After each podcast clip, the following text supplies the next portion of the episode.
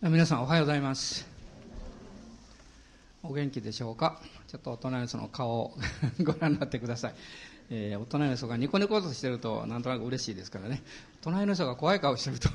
何か自分が悪いことしたのかなとか思ってですね、えー、緊張すると思いますけど。あの今年はあの、えーまあ、キリスト教会には去年から今年にかけていろんなあの大きな集会行事があるんですけどで私たちの、まあ、JEC ですね。日本福音協会にとってもあの記念すべきあの年になります。今年は、えー、JEC の、えー、設立ではなくってこの、まあ、元はオレブロミッションと言いました。そして1970年に JEC になりました。これ両方含めて60周年になります、えー、1940多分9年だったと思いますがヤンソン先生ご夫妻が、まあ、中国をこの宣教地として行っていらっしゃったんですけど、まあ、たくさんの宣教師と一緒に追い出されまして、えー、そして、まあ、日本に来られた。堺に来られたんですね、えー、そして、まあ、開拓伝道が始まって、まあ、ガキヤ先生たちが救われ、えー、堺福音教会が、まあ、スタートした。でこういうその歴史をこう見ますともう60年経ったんです。で私もまあその前後にまあ、はっきり言いませんけど、その前後に、あの、生まれましてですね。で、皆さんも、あいや、私の年齢と同じだなと思う方いらっしゃると思いますけど、えー、どうぞひ,、えー、ひっそりと、でも結構ですが、後で拍手して、あ、よかったね、というふうに言っていただければいいかと思いますけど、もう60年というのは本当にあの長い年月なんですけど、でも感謝のことに、えー、この60年の伝道を通して、えーまあ、私たちのグループも神様の恵みで大きくあの成長させていただいたということ本当にすごいことだなと思います。でその正会が、えー、総会が今日あってで今週金、えー、木曜日があの正会なんです。で皆さんぜひこの60周年の記念の正会にあの都合をつけていただいて、えー、参加していただきたいと思います、まあ、特別な、えー、プレゼント今年しか出せないプレゼントも用意しております。えインターネットでこれ聞かれて、そんなんあるんだって行こうかなという方いらっしゃったら、えどなたでも結構ですから、えどうぞご参加ください。まあ、60年、もしあの人生歩まれたとして、まあ、60年でなくっても、え50年でも40年でも20年でもですね、まあ、毎日の生活の中にはいろんなことがあるんですけど、まあ、その中で例えば嫌なこともありますね。いいことだけじゃなくって。で嫌なことの一つというのは多分あの誤解を受けるということじゃないかと思います。で皆さんの中であの何かですね誤解を受けてすごくつらかったってそういう経験なさった方いらっしゃいますか？やっぱりおられますよね。あるいはまあ自分の本当の言いたいことをこう真意を理解してもらえなかった、まあ、結果的に誤解になってしまう、ね、あの自分の状況とかあるいは言ってることとかね、まあ、そういう場合もあるかもしれません。でそういうまあ誤解のようなものが起こりますと、まあ、人は誰でもまあ辛い経験をするんですけども、まあ、その時にあなたになってあなたにとって本当に力になるのはね何なんでしょうね、まあ、クリスチャンでなければ、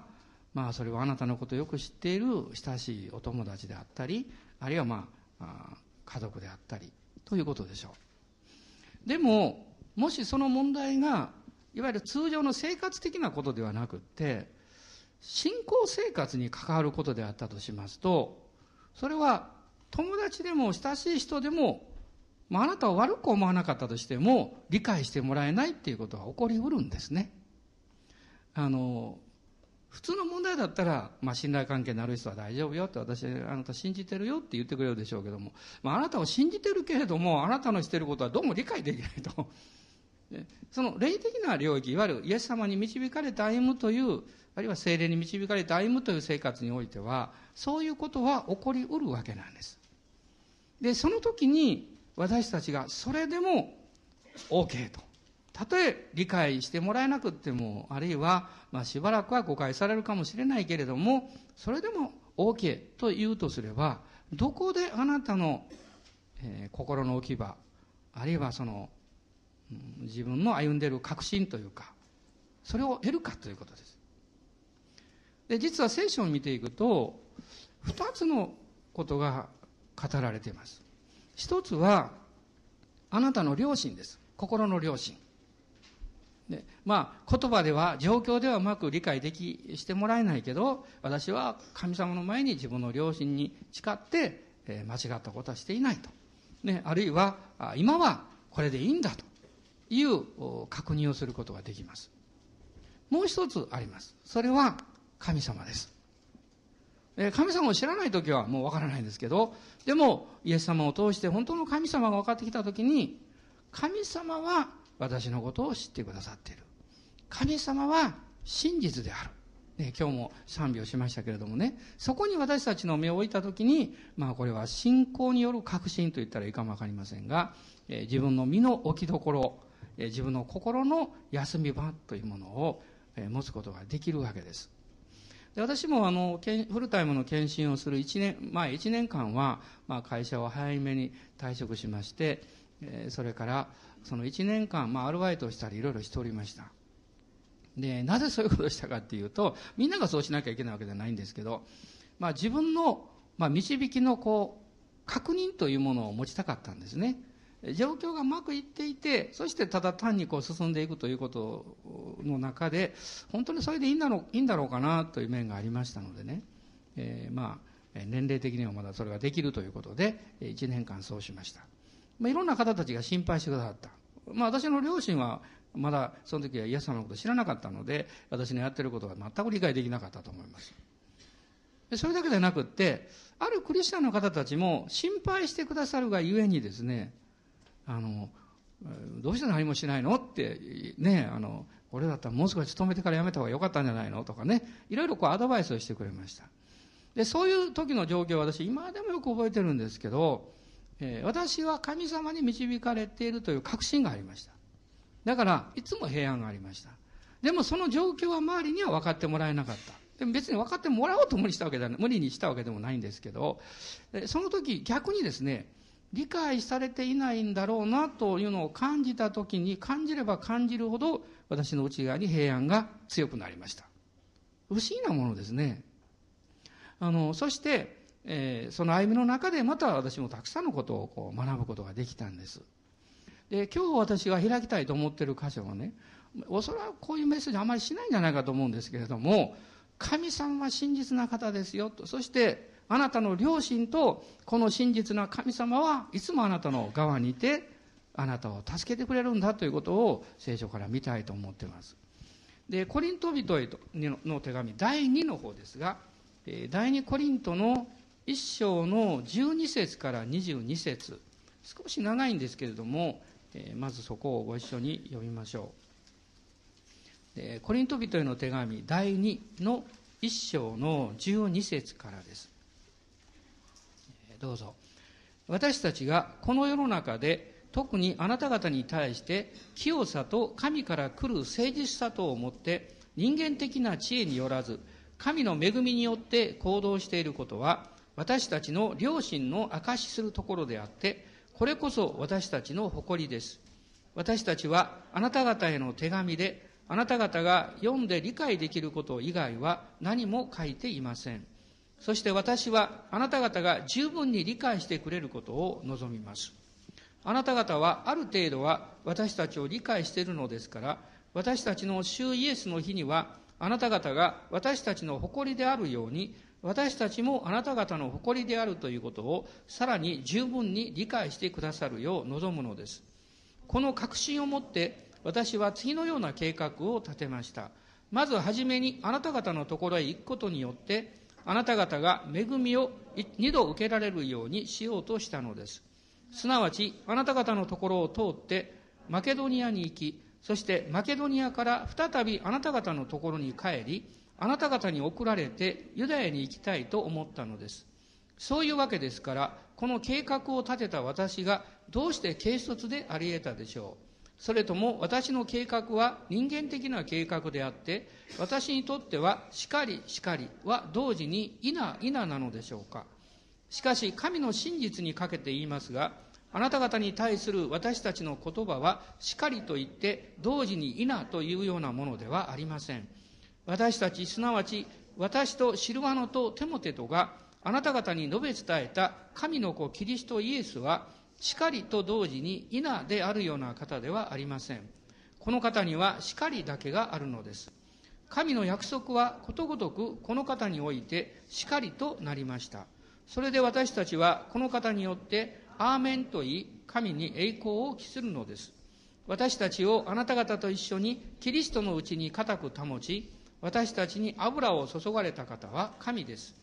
神はまた確認の印を私たちに押し、保証として御霊を私たちの心に与えてくださいました。私はこの命にかけ、神を証人にお呼びして言います。私がまだコリントへ行かないでいるのは、あなた方に対する思いやりのためです。私たちはあなた方の信仰を支配しようとするものではなく、あなた方の喜びのために働く協力者です。あなた方は信仰に固く立っているからです。コリント人への手紙というのが2つあるんですけども、この手紙とパウロがこれを書いた時の状況というものを理解してきますと、まあ、ここだけ読んでもあまり何のことを言ってるのかよくわからない、その背景が分かってきます。そして、うん、なるほど、とうなずくと思います。で、このコリントの教会というのは、まあ、コリントという町にできたわけです。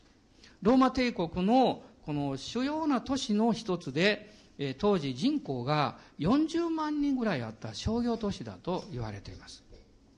ものすごく大きかったんですね。で、このところにパウロは神様に導かれて第2回目の伝道旅行の時にヨーロッパに渡りました。トルコからエーゲ海へ渡って、そしてピリピの教会を渡って、またテサロニケに行って、この辺りはマケドニアというわけです。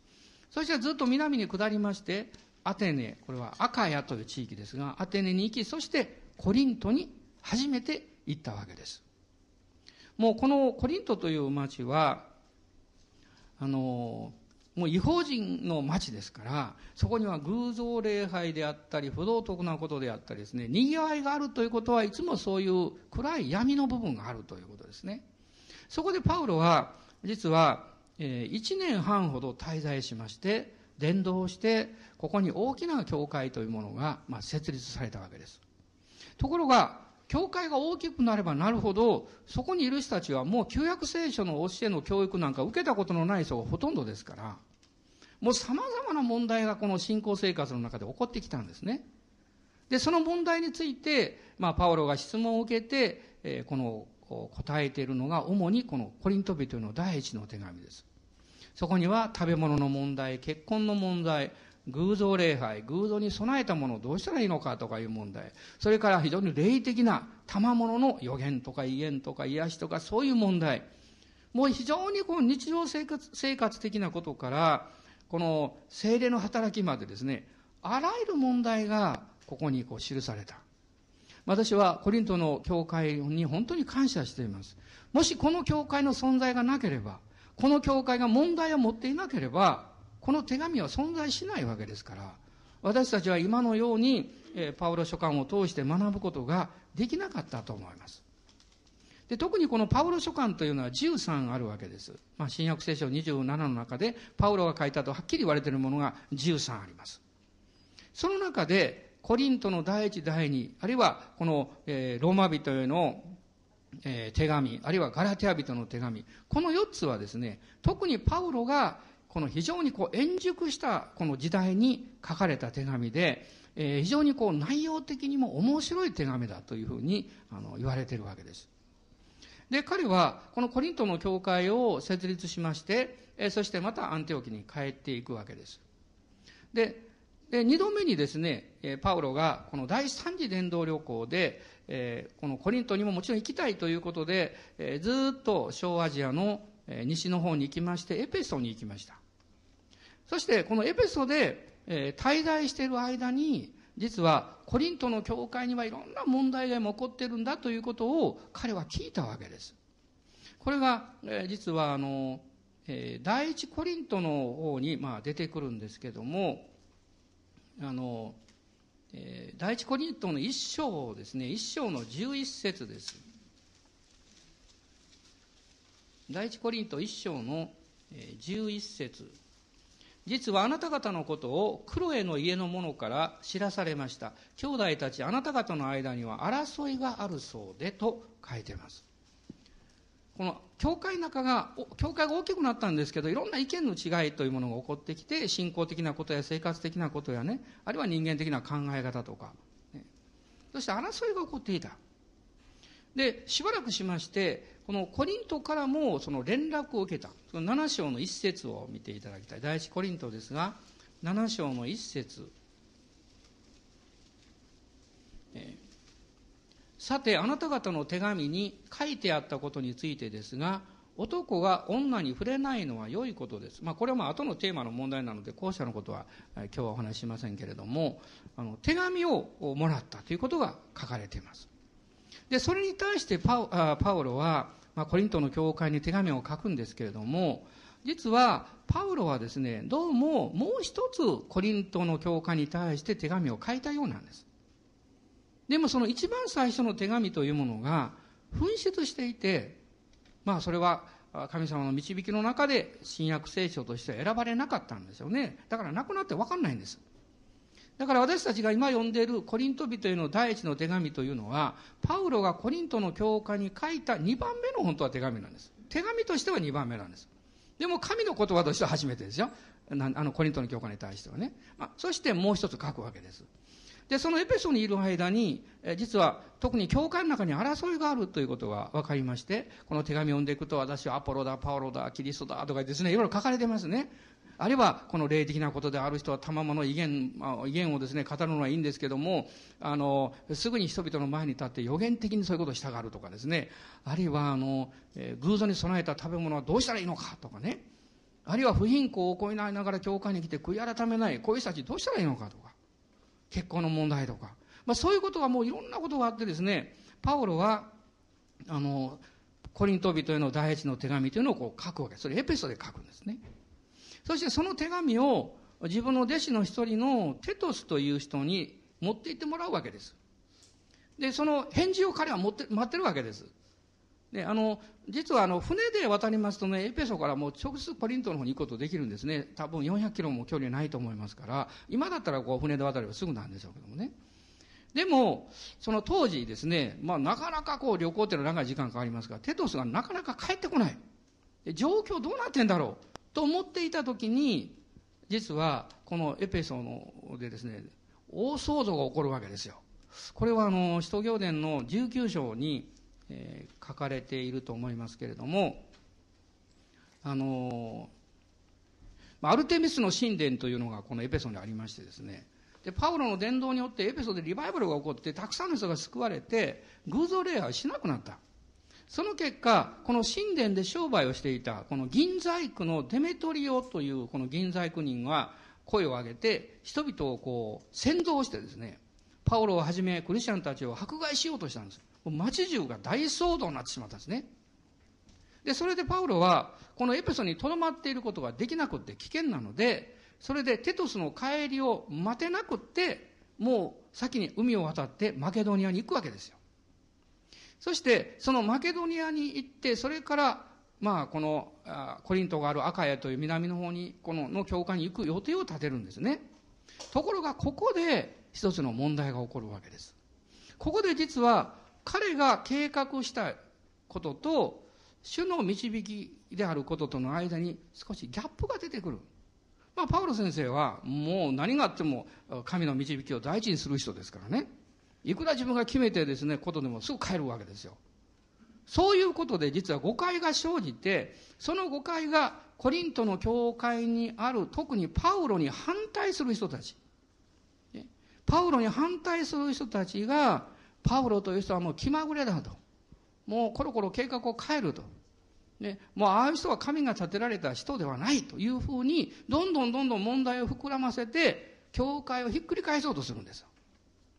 皆さん、その、実際的な実は問題、出来事を通してね、それは家庭であっても教会でもそうなんです。奉仕の中でもそうです。小さなことが、実際的な小さなことがやがて悪魔に利用されると、最も大事な霊的な領域に影響を与えるんです。ですから、いろんな、そこには、えー、勘違いがあったり、誤解があったり、行き違いがあったりするかもわかりません。ね、その時に、あなたがどれだけそれを飲み込むことができるか。それがあなたの霊的な力だと思います。実は具体的にどういうことだったかっていうと、実はこのコリントの手紙、最初の手紙を書いたときに、パウロは16章を開いていただきたいんですが、16章の5節と6節です。5節と6節読みましょうか。私はマケドニアを通って後、あなた方のところへ行きます。マケドニアを通るつもりでいますから、そして多分あなた方のところに滞在するでしょう。冬を越すことになるかもしれません。それはどこに行くとしてもあなた方に送っていただこうと思うからです。もうパウロはですね、このエペソでね、もう私はあなた方のところに行きたいんだと。そして、えー、ひょっとしたら長く滞在して冬を越すでしょう。それからあなた方に送られて出かけたいんだ。と、こういうふうに計画したんですよ。ところが、その待ってる間にテトスがなかなか帰ってこない。そして大騒動が起こった。で、やむなく彼はですね、出発するんですが、結局、その直接にまずコリントに行くという、あの、ごめんなさい、えー、マケドニアに行ってコリントに行くという計画のその後でですね、実は彼はですね、また別の変更を実はしたんです。先に、あの、コリントの教会に行くという計画を立てるんです。で、実はそのことはここには出てこないんですけれども、えー、第二コリントのですね、方を見ていただきたいと思います。えー、第二コリントです。第二コリントの方の、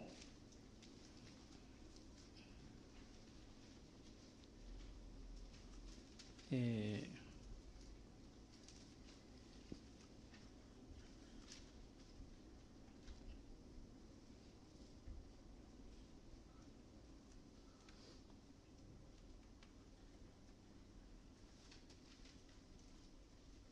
一章のですね、15節と16節です。一章の15節と16節ご一緒にどうぞ。一章の15節と16節この確信を持って、私は次のような計画を立てました。まずはじめにあなた方のところへ行くことによって、あなた方が恵みを二度受けられるようにしようとしたのです。すなわちあなた方のところを通ってマケドニアに行き、そしてマケドニアから再びあなた方のところに帰り、あなた方に送られてユダヤに行きたいと思ったのです。まあ、これあの地図見ないとわからないんですけどね。彼は最初はエーゲ海を渡ってこうピリピンの方からマケドニアに行って、そして、え、ずっと下っていってコリントに行って、そして帰りますとこの大事な手紙に書いたんですけど、その後で彼は変更したんです。で、変更したことが実は、ま、えー、赤谷の方に先に行って、それからマケドニアに行って、また赤谷に戻って、そこからユダヤに帰りたいと思っていた。ところがそうこうするうちにもう大騒動が起こって、彼はやむなくですね、まあ神様の導きもあったんでしょう。それで、また元の計画に戻したんですよ。元の計画に戻して、そしてマケドニアを通ってコリントに行こうというその途中で、マケドニアにずっと滞在した長く。実はテトスと会おうとしてたんですね。なかなか彼は帰ってこないから。そして、テトスと出会って、そしてそこから、まあ問題がもっと大きくなってますというのを聞いて、パウロは第2番目の手紙を書いた。これがコリント人への第2の手紙なんです。ですから、この手紙を書いたときはですね、第2の手紙を書いたときは、先に行く行くと言いながら、また、まだ彼は行ってなくって、しかも元々の計画に戻ってですね、そしてその途中から手紙を書いてるんですよ。ね、ですからこの第一の手紙とこの第二の手紙のこの間隔、期間というのはそんな長くないんです。まあ7、8ヶ月ぐらいだろうというふうに言われてます。ちょっと頭の中整理できました？あの、ね、パウロの初めの計画を彼は変、えーえー、立てたんですけど、それを変更して、また元の計画を戻しちゃったんです。しかも自分はまだ早く行きたいって言っていながら行ってなかったんですよ。手紙がついた時には。で、テドスのこの報告によるとですね、あの、コリントの教会の争いはね、収まるどころかどんどん大きくなってますと。もう問題もっと大きくなってますと。そういう状況だったんです。しかも今度は、パウロ先生来ると言いながら来ないから、まあ、あなたに対する批判や非難もものすごく大きくなってますよというね、こういう状況だったんです。ですからこの第二のコリント人への手紙の中で彼は自分のこの証をたくさん書いてます。自分の神様に召されたことを、この使徒職として神が選んでくださったんだということを、彼は様々な形でこう明かしてますね。で、どうしてパウロはそういうことをしたかというとですね、これには理由があるんです。それは、えー、パウロの目から見ると、コリントの教会というのは単なる教会ではなくって、神様によって救われ、選ばれ、あがなわれた人たちの集まりの教会です。もちろんそれはエペソン、ピリポン、この南大阪も同じなんですけど、つまりこの教会というものは、神様から絶えず霊的祝福を受けていかないと健全に成長しない。その霊的祝福を受けていく最も大きな妨めの一つが、霊の父親であるパウロとの関係を悪くすることなんです。皆さん、このことをよく理解していただきたいと思うんです。あなたが成長するときに、霊的に成長するときに一人では絶対成長できないんです。あなたは霊的に教えを受け、指導を受け、命を受け、そして、教会の中で育っていく必要があります。もしあなたがね、教会になかなか行けないクリスチャンに出会ったとするならばね、まあ、行けないという意味はもう何年も教会に行けないんだと。でもその人が本当にもう求めてる方であれば、今はもうインターネットやテープいろんな方法で養われてるかもしれませんけど、もしそういうことを全くしていないと。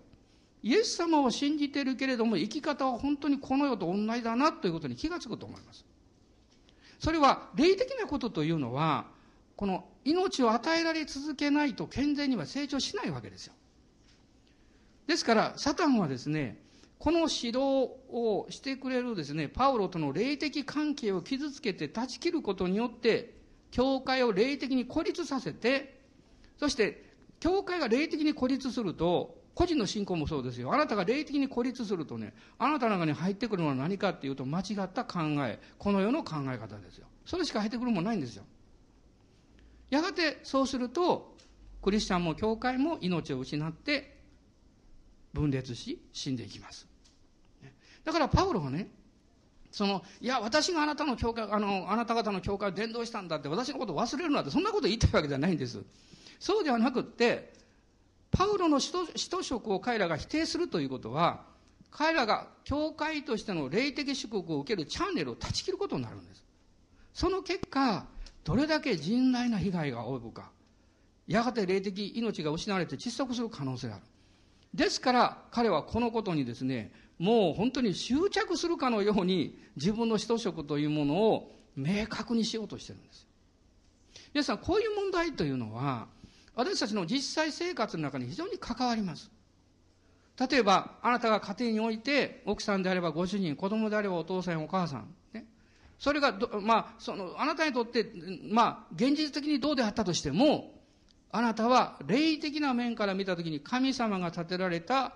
あなたのリーダーであり、上に立てられた存在であり、また父母である、父母であるということを心から受け取って尊敬しなきゃいけません。なぜかっていうと、それによってあなたは霊的祝福を神様から受けるそのパイプがですね、いつも健全にされてるからです。あの、現実に、例えば、えー、こういう例がありますね。あの、先日もある一人の若い夫人の方がおっしゃってくださったんですけど、まあ結婚なさったんですけど、お母さんとの関係はあんま良くなかったんですね。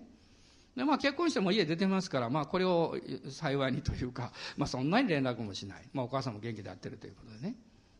でも、イエス様を信じたときに、彼女が心の中に示されたこと、それはお母さんとの関係だったんですよ。で、彼女は初めこういうふうに考えてたんです。それは聖書に書いてるように父母を敬い、また、あの、愛し合いなさい、許し合いなさい。だから、特に親しいお母さんとね、親しいというか、もう一番関係のあるお母さんとこんな悪い関係を持つの良くないと思って。ただ、それだけだと思ってたんです。ところが、ある日彼女は勇気を出して、まあ、実家に帰って、お母さんごめんねって言って、和解をしたんです。その後、彼女が経験したことは驚くべきことだったんです。それは、お母さんと仲直りができて、もう安心できても実家にも帰れるという関係ができた。これも素晴らしいことですよ。それだけじゃないです。彼女の、彼女の信仰が霊的な面が非常に祝福されたんです。それは彼女は気がついてないんですけど、その秩序や関係というものが健全であると、その上にいらっしゃる神様が霊的なものを自由に流すことができるんです。皆さん私たちが息をしていることは意識してないですよ。意識するときは特別に病気とか手術とかその時だけですよ。自然な状態ですからね。でも命を受けてるでしょ私たちが現実に関わっているのは生活とか家族とか仕事とか個人の関わりとかそういう問題なんです。でもそれがなぜ重要かというと、それらの一つ一つが健全にされることによって、そういうあらゆるこのチャンネル、ね、あらゆるパイプを通って、私たちはその上にいらっしゃる神様の祝福を受けるようになるんです。その祝福はまずですね、あなたの意識している魂じゃなくて、もっと深いところに平安を与えてくれます。そして何か、もう心に責められるものがなくなるわけですから、もう本当に確信を持って神様を礼拝するようになります。実はコリントの人たちの問題というのは、あの、第一コリントの2章の中に私は全てが鍵あると思ってるんですけどね。まあ、開かなくていいですけど、それは神様との深い関係ですよ。その神様との深い関係があって、イエス様を本当に愛して、主に聞き従うということを大事にしていたならば、具体的にわからない具体的なことがあったとしても、それに対して迷う必要ないんです。あなたが正しいと思ったことやればいいんです。で、後で間違ってたなと思ったら次からやらなきゃいいんです。それでいいんです、別に。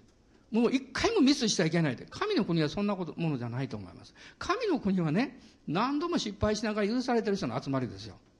皆さんそう思いませんか？皆さんが救われて今まで、いや、私は神様に一回も失敗したことないっていう人いますか？おられたら講談変わってください。もう私なんかもう失敗の連続ですからね。でも、失敗したままだったらダメです。あなたは傷ついたままだったら悪いものがそこから入ってきます。病気や、その細菌はね、怪我したところが入るんでしょ？傷ついたところでしょ？あるいは外との関係のあるところでしょ？目とか耳とか口とかね。霊的なものも同じなんです。その部分が健全にされて、そして健康な関係、ね、あの、いい空気の中に俺は悪いものは入ってきませんね。空気感染においては。そういうふうに、霊的に良い状況があれば、良いものが入ってくるんですよ。パウロはですから、目に見えない形で、あるいは彼らが理解していない状況の中で、霊的なものが損なわれていくということに対して、非常に心配したんです。そして、彼は、えこの使徒職、彼自身の使徒職を軽んじるということよりも、神が建てられたその油葬儀を軽んじるということに対して、コリントの教会にあの警告を発したわけですよ。で、このパウロの計画の変更というのが今言いましたようにこの起こったんですけども、それに対して、えー、彼が語ったこと、これが、えー、さっき読みました第二コリントのまず一章の12節にあったわけですね。私たちがこの世の中で特にあなた方に対して清さと神から来る誠実さを持って人間的な知恵によらず神の恵みによって行動していることは私たちの良心の証しするところであってこれこそ私たちの誇りですと言っていますパウロは私が計画を変更したのはあなた方から見れば人間的にコロコロ変わると思ってるかもしれないけれどもこれは神様の恵みによって導かれて行動しているんだ。ということを確信して言ってます。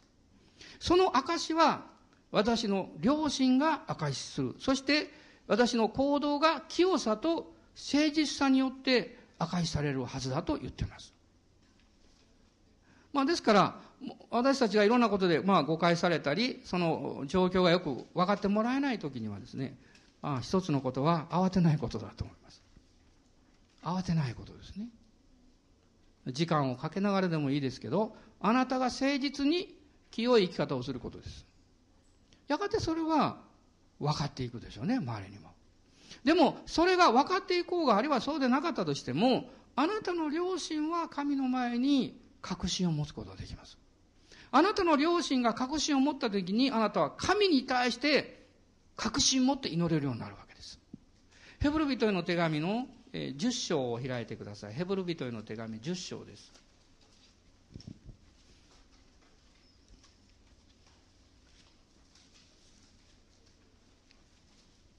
10章の22節10章の22節、え読みます。そのようなわけで、私たちは心に地の注ぎを受けて、邪悪な良心を清められ、体は清い水で現れたのですから、全く信仰を持って真心から神に近づこうではありませんか。イエス様の知識を受けて、イエス様の十字架を信じたときに、あなたの心の深いところに平安が来るんですけど、それはなぜかっていうと、あなたの心の良心が清められたからです。私はイエス様を信じた時にその経験しました。まあ、今もしょっちゅうその経験しますよ。あなたが神の前に何か咎みがあるときはですね、大胆に祈れません。主よ、このことはあなたがしてくださると思います。というぐらい、なんかトーンが下がってきます。でもあなたが良心に確信があれば、主よ、あなたは信頼します。たとえ私の願っているようにことが起こらなかったも、私はあなたを信頼します。それ平安があるからでしょ？その平安の確信はどこにあるんですか？思いじゃないんですよ。感情じゃないんですよ。あなたの良心なんです。あなたの良心が清められると、平安がやってくるわけです。イエス様の十字架は、あなたの良心を清めます。あなたの罪を許します。あなたに永遠の命を与えます。そして、この良心の清めがあるときに、第一ヨハネを開いていただけますか？ヨハネの第一の手紙の、えー、三えー、っと、えー、ヨハネ第一の手紙ですね。えー、三章です。三章の17節、えー、19節から、19節から22節まで読みましょう。それによって私たちは自分が真理に属するものであることを知り、そして神の見前に心を安らかにされるのです。たとえ自分の心が責めてもです。なぜなら神は私たちの心よりも大きく、そして何もかもご存知だからです。愛する者たち、もし自分の心に責められなければ、大胆に神の見前に出ることができ、また求めるものは何でも神からいただくことができます。なぜなら、私たちが神の命令を守り、神に喜ばれることを行っているからです。自分の心が責められなければ、大胆に神の見前に出ることができますと書いてます。そして、今読みませんでしたけど、この17節にはですね、え10、ごめんなさい、8節には、子供たち私たちは言葉や口先だけで愛することをせず、行いと真実をもって愛そうではありませんかと書かれていました。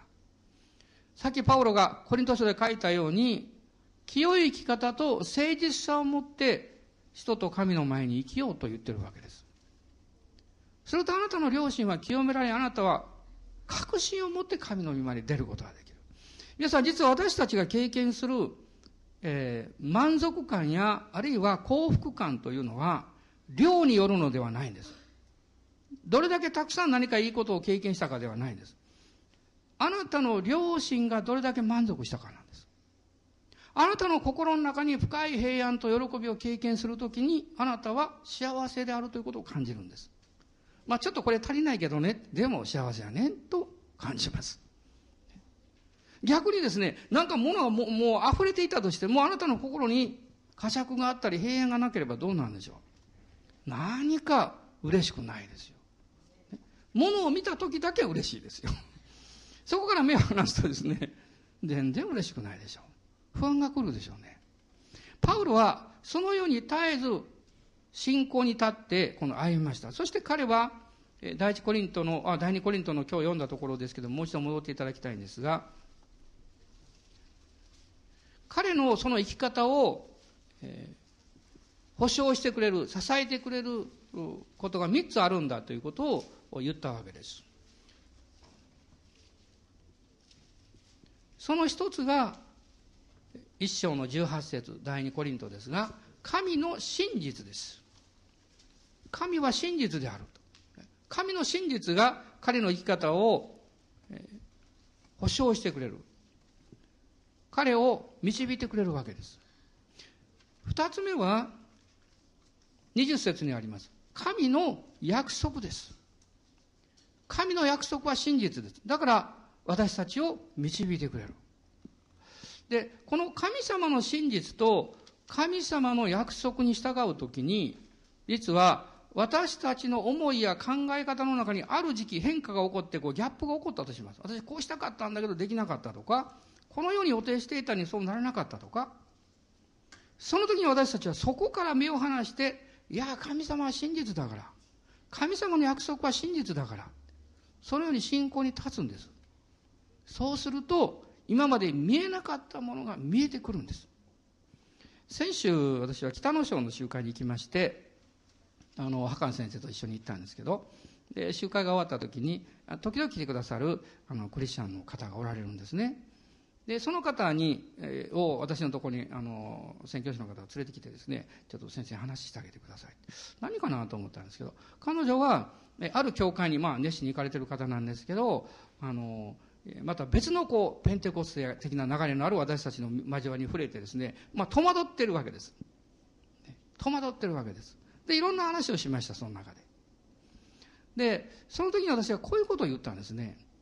え、実は私はあの精霊のバプテスマを受けて威厳を語るようになった。その威厳を語るようになった時に再臨と、えー、天国が本当だと心から思えるようになったんですよって話をしました。なぜかっていうと聖書に書かれている同じ経験を自分がしたので聖書に書かれている他のこともその通りなんだと信じられるようになったんです。そういう話をしました。すると彼女がですね威厳のことを話し出したんです。いや、実は私も威厳で祈るんですけど、祈っていいんですね。と言い出したんです。で、もちろんですよって。あなたがそのように聖書に書かれているように、この威厳というのは祈りの賜物だから、いろんな妨害や反対もあるけれども、あなたと神様の間でその祈りの賜物を用いていくときに、御言葉があなたにとって真実であるということが分かってくる。そして御言葉の真実が分かると、その御言葉を語っておられる神様は真実だということが分かってくる。その時にですね、もう本当にうまく表現できませんが、彼女の目がパッと開かれたんですよ。私はそれほど感動したこと言ってないのに、本人はものすごく感動してですね、バッと目が開かれて、隣にいた、あの、夫人の宣教師にもう抱きついてですね、もうこうして喜んでるんです。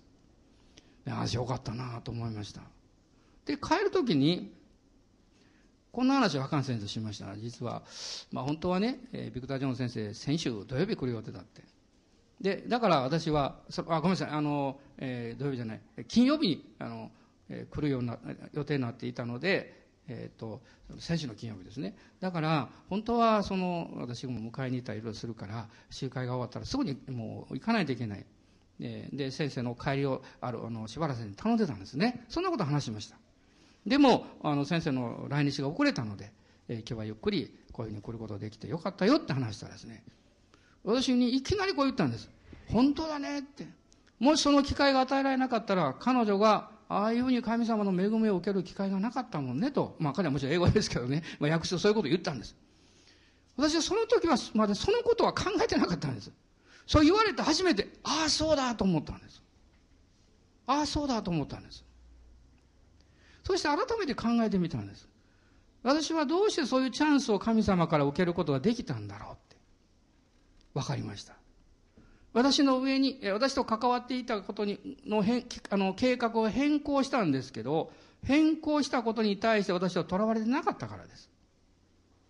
皆さん、わかります？私言いたいことは。もしあなたがそういう経験をして、ね、もういつまでもなんであんな変更するのって、もう本当にこうなって、こんな忙しいのとか、そういうことをずっと心にとらわれてると、神様がその変更を通して、え、導こうとしておられた恵みのチャンスをも失うんです。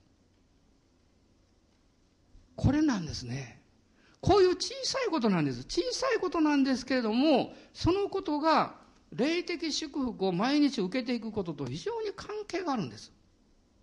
あなたが職場で責任を持っていて、あなたの下で働いている人や同僚がですね、まあもう本当にあの変なミスをしたとします。で、それによってあなたはちょっと影響を受けるかもしれません。でも、問題は、そのミスをしたことじゃなくて、それによってあなたがどれほど影響を受けるかということのが問題でしょそのあなたに対する悪い影響を少なくするためにどうしたらいいんでしょう簡単です。できるだけ早く許すことです。そしてこだわらないことです。そしてより良い方法が他にないかを考えることです。一緒にその人とどうしたらいいかを相談していくことです。その時に、ああ、なるほど、こういうことを私は教えられようとしていたのかとか、神様がこういうチャンスをくださったのかということに気がつきます。パウロは言います。たとえ人々が分かってくれなくても、私は自分の両親に対して神の見前で確信がある。それは神は真実だから、神の約束も真実だからと言います。そして神様は、その保証として私たちに精霊を委ねていらっしゃいます。御霊様があなたのうちにいたあなたを助けてくださいます。ですからもうそういうややこしいことが来たときはね、いろいろ考えないで、まずね、主を礼拝することです。威厳で祈ることです。もうそういう雰囲気があなたの霊的霊的な考え方を影響しないようにね、私たちは逆に霊的な勝利を勝ち取るんです。その時にね、主の力を経験します。そして、私たちの前に起こってくるもう小さなことや失敗のようなことが、実は神様の栄光と証が表されていくチャンスになるということを経験します。皆さん、今週も素晴らしいこと起こりますよ。信じましょう。私はものすごく期待しています。だってこんな数週間もトラブル続きだったんですから。もう明かしたら1時間ぐらい話します。私はどれだけトラブルを起こしたか。ね、私のミスで駅間違ったり、ホテル間違ったり、みんなそういうこともあります。でもね、そんなことも全部含めて、神様は良い方です。神様は真実ですから。神の約束も真実ですから。そして精霊様のうちにいらっしゃいますから。今立ち上がりましょう。今私たちは主を心から感謝を持って賛美し礼拝したいと思います。その日全世界はという賛美を皆さん一緒にしましょう。神様がどんなに良いことをしてくださっているかを思い起こしましょう。今手を挙げてですね、少し目を閉じて手を挙げて、ね、あ主の方を見上げましょう。そして、本当に神様、一週間いろんなことあったけど、神様守ってくださったなって。イエス様導いてくださったなって。そのことを思い起こしましょう。ハレルヤ。そしてもうできるだけ嫌なことはもう忘れましょう。イエス様のところ置きましょう。引っかかっていることをもう許しましょう。神様から恵みいただいて、主よあなたが私を許してくださったんだから、私もあなたを許し愛します。あなたに従いますと。ハレルヤ。感謝します。アーメン。イエス様、感謝します。ハレルヤ。しばらく威厳で祈りましょう。オーラがシャラララサラバラララスローリハレルヤ、ハレルヤ。オー、ハレルヤ。感謝します。アーメン、アーメン、オーラララスカンタララスシャラバラララスグローリア。主よ、私の心を覆っている霊的なものを今、精霊の風によって吹き飛ばしてください。あれやこれやと小さなことでこだわっているそういうことを吹き飛ばしてください。主よ、許します。主よ、あなたの恵みを信仰を持っていただきます。ハレルヤ、感謝します。あなたの大いなる計画を信じます。あなたの計画は私の思いよりも私の思いよりもはるかに大きいですから主よあなたに信仰の手を置きます。アーメン。感謝します。ハレルヤ。アーメン。ハレルヤ。アーメン。ハレルヤ。おーハレルヤ。